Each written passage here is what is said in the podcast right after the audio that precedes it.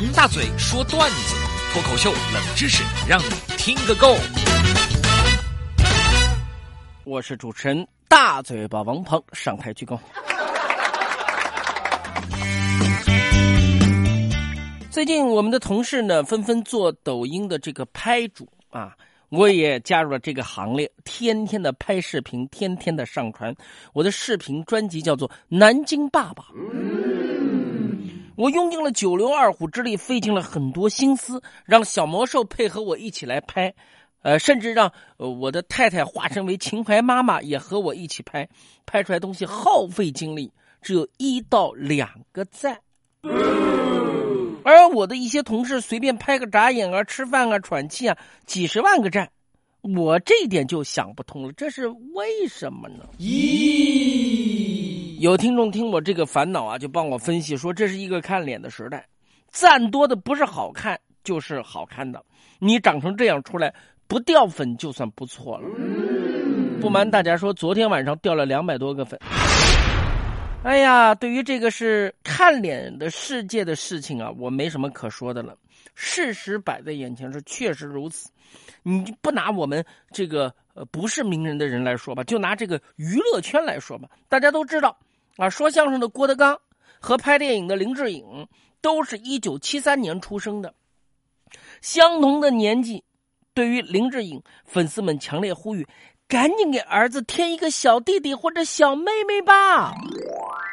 对于郭德纲先生呢，喜得幼子，大家的第一反应是：哎呀，老郭身体还蛮好的嘛，乖乖，这个能力还可以。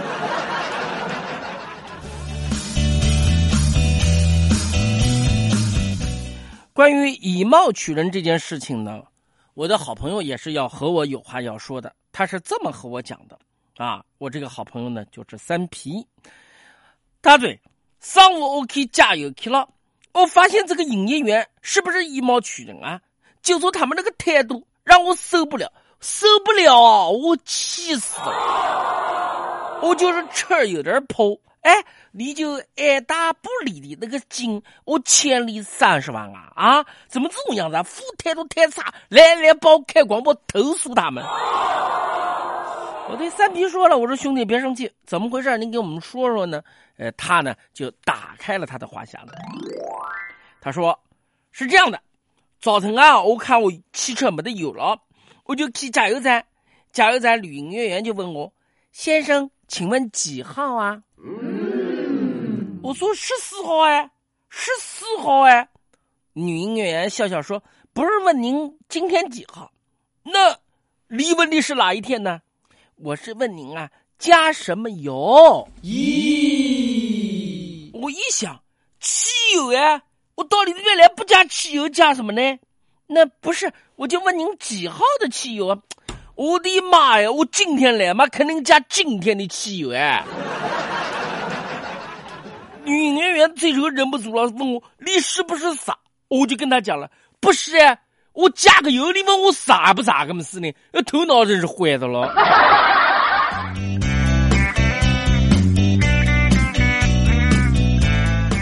从以上的案例来说啊，长得好看的人生病了都好看，叫做楚楚可怜，我见犹怜。可是我生病的时候呢，我老婆何药师对我说：“王大嘴。”你这么大的块头还能生病啊？你是不是装病啊？那前一段时间我确实生病了，请假在家里面宅了有七八天。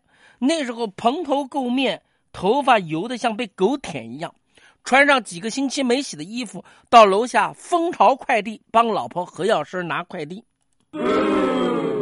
取完了以后，我抱着三四个快递，我老婆也能买啊，就坐电梯上楼，狼狈不堪。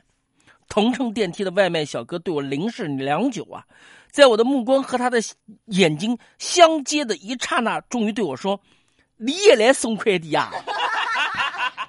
想想之前啊，我在网上也看到一个话题，就问说哪一个瞬间让你觉得这个世界是不完全看脸的呢？哎，这个问题很好，我特别留意了大家的评论，有个女孩的评论说。高晓松的才华让我知道，有才华的男人好帅，好帅，好帅耶！